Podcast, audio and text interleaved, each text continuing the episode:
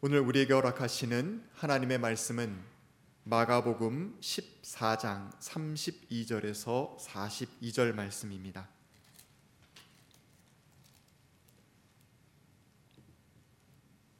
그들은 겟세마네라고 하는 곳에 이르렀다. 예수께서 제자들에게 말씀하시기를 내가 기도하는 동안에 너희는 여기에 앉아 있어라 하시고 베드로와 야고보와 요한을 데리고 가셨다. 예수께서는 매우 놀라며 괴로워하기 시작하셨다. 그래서 그들에게 말씀하셨다. 내 마음이 근심에 쌓여 죽을 지경이다. 너희는 여기에 머물러서 깨어 있어라. 그리고서 조금 나아가서 땅에 엎드려 기도하시기를 될 수만 있으면 이 시간이 자기에게서 비껴가게 해달라고 하셨다. 예수께서는 이렇게 말씀하셨다. 아빠, 아버지, 아버지께서는 모든 일을 하실 수 있으시니 내게서 이 잔을 거두어 주십시오.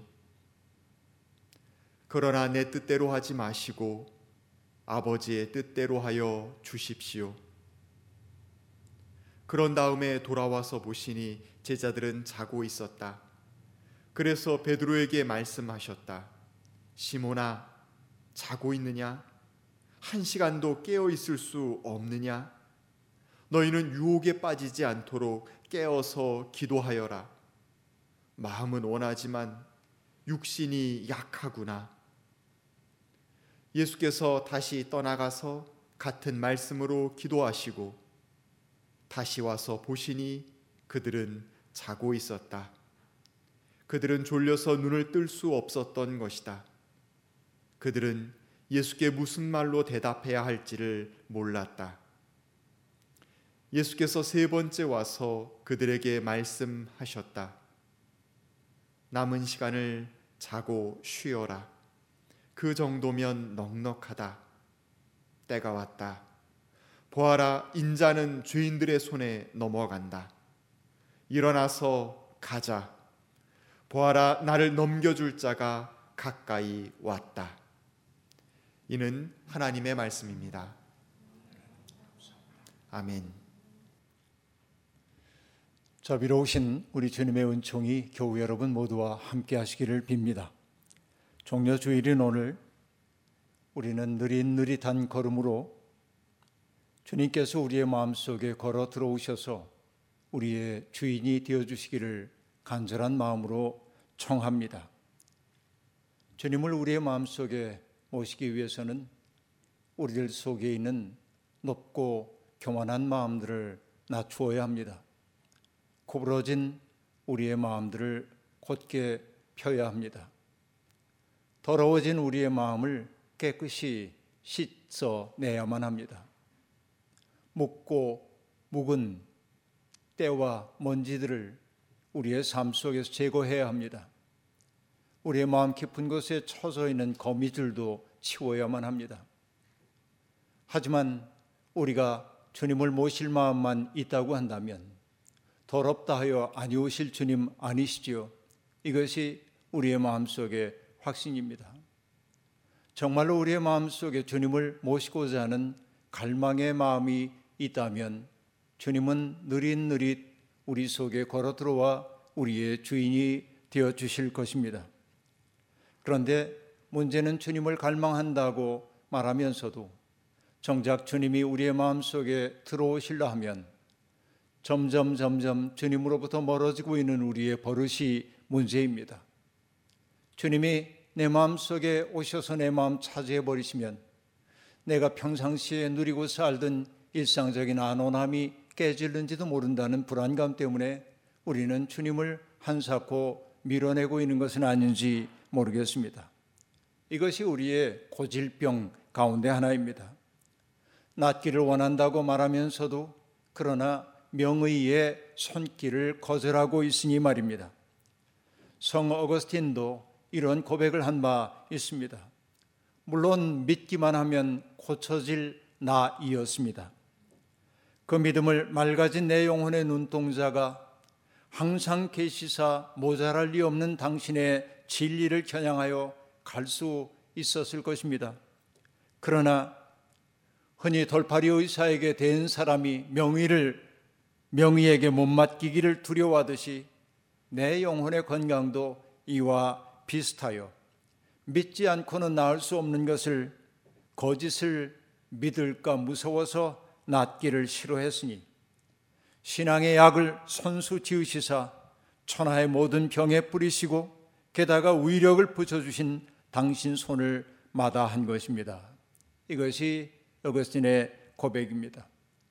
사순절은 명의이신 주님 앞에 우리의 참상을 아뢰고 치유를 청하는 그런 기간입니다. 우리의 마음을 온통 사로잡고 있었던 돈과 출세와 풍요와 편리와 승리 그리고 정치적 입장이라고 하는 우상에게 팔렸던 우리의 마음을 거두고 또 거두어 우리의 정신의 유일한 주인이신 주님 앞에 모아 바치는 때 우상에게 팔렸던 우리의 마음을 주님께로 돌려드리는 그때가 바로 사순절입니다. 바로 이것이 돌파리에게 우리의 몸 맡기지 않고 명의이신 주님 앞에 몸을 마음을 맡긴다는 말의 의미입니다. 그러기에 우리는 오늘 비상한 마음으로 주님이 우리의 마음 속에 오셔서 우리의 주인이 되어 주십사 청하지 않을 수 없습니다. 정려 주일인 오늘 많은 사람들은 오늘을 기억하기를 주님이 개선 행진을 한 것으로 그렇게 기억을 하곤 합니다. 하지만 예루살렘을 향하여 걸어가신 주님의 그 행진은 개선 행진이라기보다는 죽음을 향한 행진이라고 말해야 할 것입니다. 초라해 보이는 주님의 행렬과 대비되는 또 하나의 행렬이 있었습니다.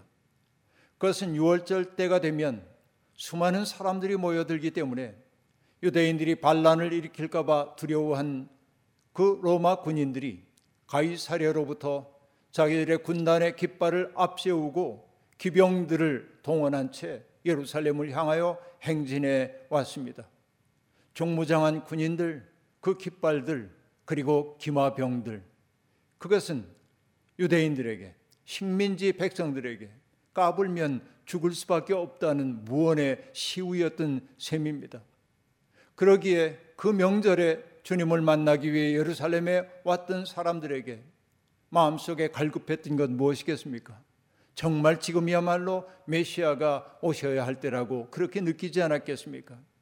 저 행렬을 쳐부수고 주님이 세상의 중심이 되는 그때가 오기를 사람들은 기대했을 것 아닙니까? 그러나 그때 주님은 말을 탄 위엄을 갖춘 장군의 모습으로 예루살렘에 들어오지 않으셨습니다. 어린 나귀 새끼를 타고 느릿느릿 행렬을 이루어 예루살렘으로 들어오셨습니다. 정지용 시인이 말한 것처럼 다락처럼 높은 말이 아니라 어찌 보면 사소해 보이는 나귀를 달고 위엄을 갖춘 군장을 갖춘 것 아니라 평상복 입고 느릿느릿 걸어 들어가는 주님의 모습 바로 그 모습이야말로 주님이 이 세상에 가져오시려는 평화의 모습이 아니겠습니까? 주님은 전쟁 혹은 누군가를 제거함을 통하여 새로운 시대를 가져오시려는 분 아니라 사람들 사이에 적대감의 장벽을 허물어 서로에 대한 의구심을 무찌르고 그래서 서로를 부둥켜 안는 새로운 세상의 꿈을 품으셨습니다. 바로 그런 꿈이 주님을 죽음으로 이끌었던 것입니다. 1968년 4월 4일 바로 어제죠. 날짜로 얘기하면 어제는 미국의 유명한 평화운동가인 마틴 루터 킹 주니어 목사가 암살당한 날입니다. 그의 죽음에 대해서 이런저런 생각을 하다가 문득 저는 여러 해 전에 미국 아틀란타에 갔을 때 킹 목사 기념관에 들렀던 기억이 나서 그 당시의 기록들을 찾아보았습니다. 그리고 그 기념관에서 만났던 인상적인 글귀 하나를 찾아냈습니다. 그리고 번역했습니다. 이런 내용입니다. 몽고메리로부터 멤피스에 이르기까지 마틴 루터 킹 목사는 인권과 시민권을 획득하기 위한 행진에 참여하도록 사람들을 독려하기 위해 행렬의 선두에 서서 용감하게 걸어 나갔다. 에베네셀 침례교회 강대상에서 워싱턴에 있는 링컨 기념관의 계단에서 킹 박사는 권리를 박탈당한 이들과 짓밟힌 이들의 꿈과 소망을 대변하는 목소리가 되었다. 킹은 모든 사람에게 기본적인 인권이 부여되어야 한다고 믿었다. 모두가 다 존엄한 존재였기 때문이다. 그의 종교 전통과 간디의 비폭력 저항이 결합된 이런 원칙은 인종차별, 가난, 불공정한 노동 현실, 그리고 베트남 전쟁에 대한 킹의 현실주의적인 평화주의의 밑절미가 되었다라는 내용입니다. 킹은 안전하기 때문에 혹은 자기의 이익이 되기 때문이 아니라 그것이 하나님의 마음에 맞는 이름을 알았기 때문에 기꺼이 위험 속으로 들어갔고 그리고 주님이 그러셨던 것처럼 피살 당했습니다. 그는 비록 죽임을 당했지만 하나님의 신실한 종으로 죽은 자로서 지금도 여전히 증언하고 있습니다. 바로 이것이 평화를 사랑하는 사람들의 위험입니다. 오늘 우리가 읽은 본문은 게세만의 동산의 기도로 잘 알려진 부분입니다. 게세만에는 기름 짜는 틀이라는 뜻을 갖고 있습니다. 기드론 시내를 사이에 두고 예루살렘과 마주보고 있는 장소에 있는 것이 바로 게세만의 동산입니다. 예수님은 일수 성부 하나님과의 친밀한 교제를 위하여 늘 찾아가곤 하던 주님의 기도처이기도 했습니다. 그 올리브 숲 사이에서 주님은 하나님 앞에 늘 간절한 기도를 올리곤 하셨습니다. 그런데 그날 주님은 베드로와 야고보와 요한을 데리고 조금 더 한적한 장소로 나아가셔서 엎드려 기도했습니다. 마가는 그날의 광경을 회상하며 이렇게 말합니다. 예수께서는 매우 놀라며 괴로워하기 시작하셨다라고 말입니다. 마가가 사용한 놀라다, 괴로워하다라는 단어는 우리를 당혹해 만듭니다. 모든 것을 다 아시고 언제나 당당하게 도전에 맞서셨던 주님이 우리와 다를 바 없이 놀라고 비틀거리고 당황하셨다는 말이기 때문에 그렇습니다. 그런데 여러분 놀라다라고 번역된 액담베오라고 하는 이 말은 사실은 좀 더 강렬한 의미를 담고 있습니다. 무언가에 압도당하다라는 뜻입니다.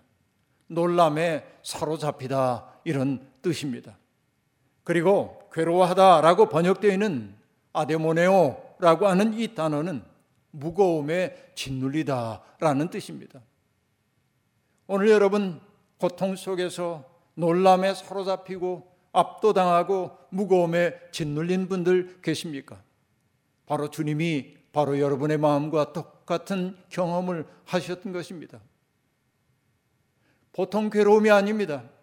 정말 죽을 것 같은 괴로움이 주님을 온통 사로잡고 있었던 것입니다. 게세만의 동산의 기도를 낭만화할 수 없는 까닭이 거기에 있습니다. 주님도 살기를 원하는 생명이셨습니다. 죽음이 가까이 다가왔을 때 빈 것이 웃으며 오셨나요?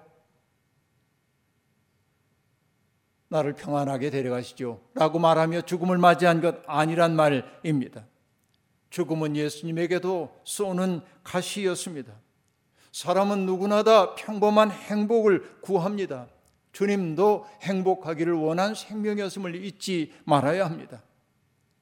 테겔 형무소에 갇힌 채 죽음의 공포 아래 있었던 디트리히 본회퍼 목사는 남들이 바라보는 자기의 모습과 다른 자기의 모습을 인식하며 솔직하게 이렇게 고백하고 있습니다. 세상에 갇힌 새처럼 불안하고 그립고 변약한 나, 목 졸린 사람처럼 숨을 쉬려고 버둥거리는 나, 빛깔과 꽃 새소리에 줄이고 따스한 말과 따스한 인정에 목말라 하는 나? 방자함과 사소한 모욕에도 치를 떠는 나? 좋은 일을 학수고대하며 소송거리는 나? 멀리 있는 벗의 신변을 무력하게 걱정하는 나 기도에도 생각에도 일에도 지쳐 멍한 나 풀이 죽어 작별을 준비하는 자라고 말합니다. 남들은 나를 보고 당당하다고 말하고 어쩜 그럴 수 있냐고 말하지만 내 속에 이런 두려움이 있다고 그는 그렇게 고백하고 있었던 것입니다. 그의 고백을 바라보면서 생각해 봅니다. 인생에서 정말 중요한 것은 무엇일까요? 보내파는 세상의 명예와 권세와 돈을 말하지 않습니다.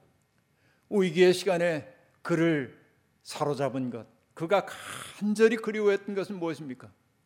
빛깔과 꽃, 새소리, 따스한 말과 따스한 인정입니다. 누군가에게는 평범하기 이를 데 없는 그것이 누군가에게는 가장 그리운 것, 정말로 누리고 싶어 하는 간절한 그리움의 대상이 되기도 하는 것입니다. 평범한 행복, 이것을 함부로 말할 수 없습니다. 주님도 그런 평범한 행복을 원하는 분이었습니다. 예수님은 죽기 위해 이 세상에 오신 것 아닙니다. 이 마음을 이해하지 못하면 구원의 신비와 은총의 깊이를 이해할 수 없습니다. 주님은 이렇게 살고 싶은 생명이었지만 그럼에도 불구하고 주님 앞에 엎드려 기도합니다. 하나님의 뜻을 따르기 위해서 말입니다. 하나님의 뜻에 대한 아멘이 되기 위해서 말입니다. 얼마나 괴로웠든지 주님은 제자들에게 내 마음이 근심에 쌓여 죽을 지경이다. 너희는 여기에 머물러서 깨어 있어라 하고 부탁하시기까지 했겠습니까? 이것이 오늘 우리가 떠올려야 하는 주님의 모습입니다. 저는 이런 예수님의 모습 때문에 실망하기는커녕 오히려 가장 깊이 감동 합니다. 제가 신학교 1학년 때 정말 아무것도 알지 못할 때 채플에 참석해도 대면대면하게 그저 앉아만 있던 어느 날 아마도 고난주간 기도회였던 것으로 생각됩니다. 기도회가 진행되는 도중에 4학년 선배 한 분이 강대상 한 구석에서 아주 청한 테너의 음성으로 노래를 불렀습니다. 감남산 깊은 밤중에 별빛은 희미하여라. 주 예수 고민하시며 외로이 기도하시네. 주 홀로 깊은 밤중에 고민에 쌓여 계시나 그 사랑받던 제자도 스승의 괴로움 모르네. 찬송가는 3절과 4절로 이어지지만 1, 2절 가사만으로 충분했습니다. 어쩌면 그날의 채플이 아니 그 선배의 음성을 통해 들은 그 찬송가가 일평생 제 신앙의 색깔을 입힌 것이라고 저는 생각하곤 합니다. 주님의 외로움이 제 가슴에 사무쳐 왔습니다.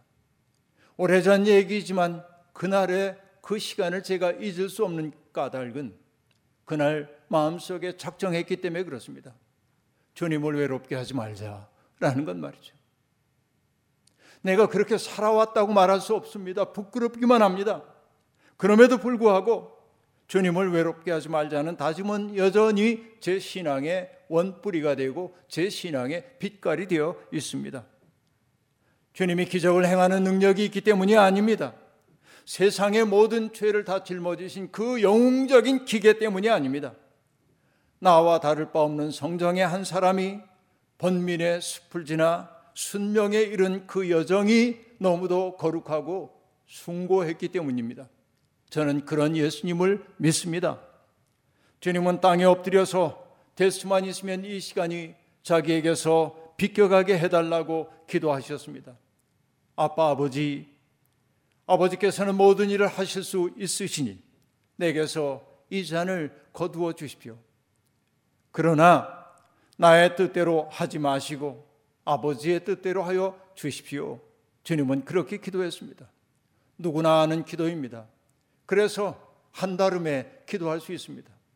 그러나 이 기도는 그렇게 드려서는 안 됩니다. 이 잔을 거두어 주십시오. 라는 간구와 내 뜻대로 하지 마시고 아버지의 뜻대로 하십시오. 라는 간구 사이에는 깊은 시면이 가로놓여 있습니다. 하나님의 그 뜻이 무엇인지 알 수 없는 이의 번민이 그 속에 깊이 드리워져 있습니다. 그러나 하나님의 깊은 침묵 속에서 주님은 하나님의 뜻을 알아차렸습니다. 그러기에 주님은 그러나라고 말씀하십니다. 평범하기 이를 데 없는 접속 부사인 그러나 이것이 시면을 이어주는 다리가 되었음을 우리가 압니다.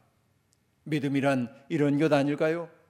내 뜻을 이루는 것 아니라 하나님의 뜻 이루기 위해 나를 내려놓는 것, 나를 포기하는 것 말이지요.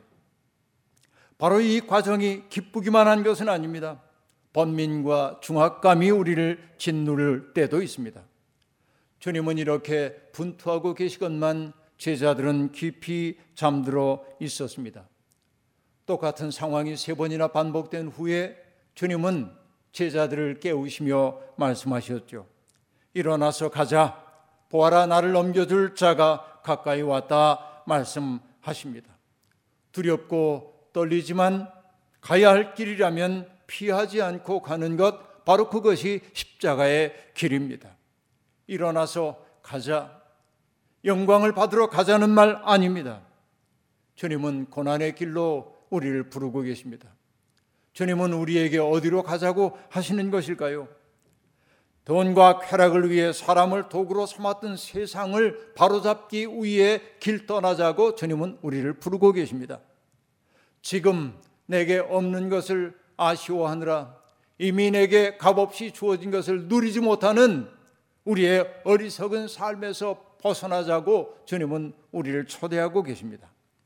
지금 설당을 잃고 절망의 시면에 빠져드는 사람들에게 다가가 설당이 되어주자고 우리를 가자 말씀하십니다. 편협한 믿음에 갇힌 사람들, 광신적인 믿음을 참된 믿음인 줄 알고 사는 이들에게 그리스도를 믿는 사람들의 아름다움과 자유로움과 맑음을 보여주기 위해 가자고 주님은 우리에게 말씀하고 계십니다. 차별과 혐오의 대상이 된 사람들이 더 이상 위축되지 않고 살 수 있는 세상 이루기 위해 함께 가자. 주님은 그렇게 우리를 초대하고 계십니다. 여러분, 하나님을 믿는다 하면서도 로마 군인들의 행렬을 뒤따라가는 이들이 세상에 얼마나 많습니까? 우리는 말을 탄 정복자들 아닙니다. 나귀를 타신 겸허하신 주님의 뒤를 따라가야 합니다. 주님이 앞서가신 그 길을 따라가며 하나님 나라의 씨앗을 파종하는 사람들이 되어야 합니다.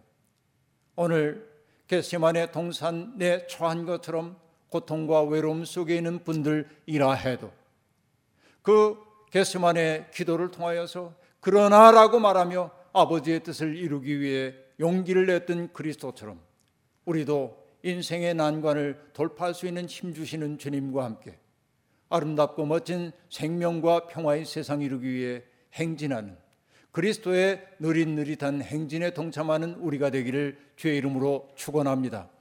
아멘. 잠시 거듭의 기도 드리겠습니다. 올리브 나무 아래 엎드려 계신 주님의 모습을 머릿속에 떠올려 봅니다. 그 광경은 밖에서 바라볼 때는 낭만적으로 보이지만 그 장면은 인류의 죄를 짊어지신 그리스도의 가장 곤고한 순간이었고 고통의 시간이었습니다. 주님의 마음 속에 있는 깊은 시면, 그 시면을 주님은 어떻게 넘으실 수 있었는지요? 가 없는 하나님의 사랑에 대한 깊은 신뢰가 아니고는 알 수 없는 신비가 그 속에 있습니다. 자비로우신 하나님, 우리를 또 주님을 따르는 사람들이 오매 이제는 주님을 외롭게 하는 삶에서 벗어나게 도와주시고 일어나 가자 말씀하시며 앞장서 가시는 그 길을 우리도 담대히 따라가게 하시옵소서. 평화 없는 곳에 평화 만들게 도와주시고 생명이 속절없이 유리되는 곳으로 달려나가 생명을 풍요롭게 만드는 주의 일꾼들이 되게 하옵소서. 예수님의 이름으로 기도하옵나이다. 아멘.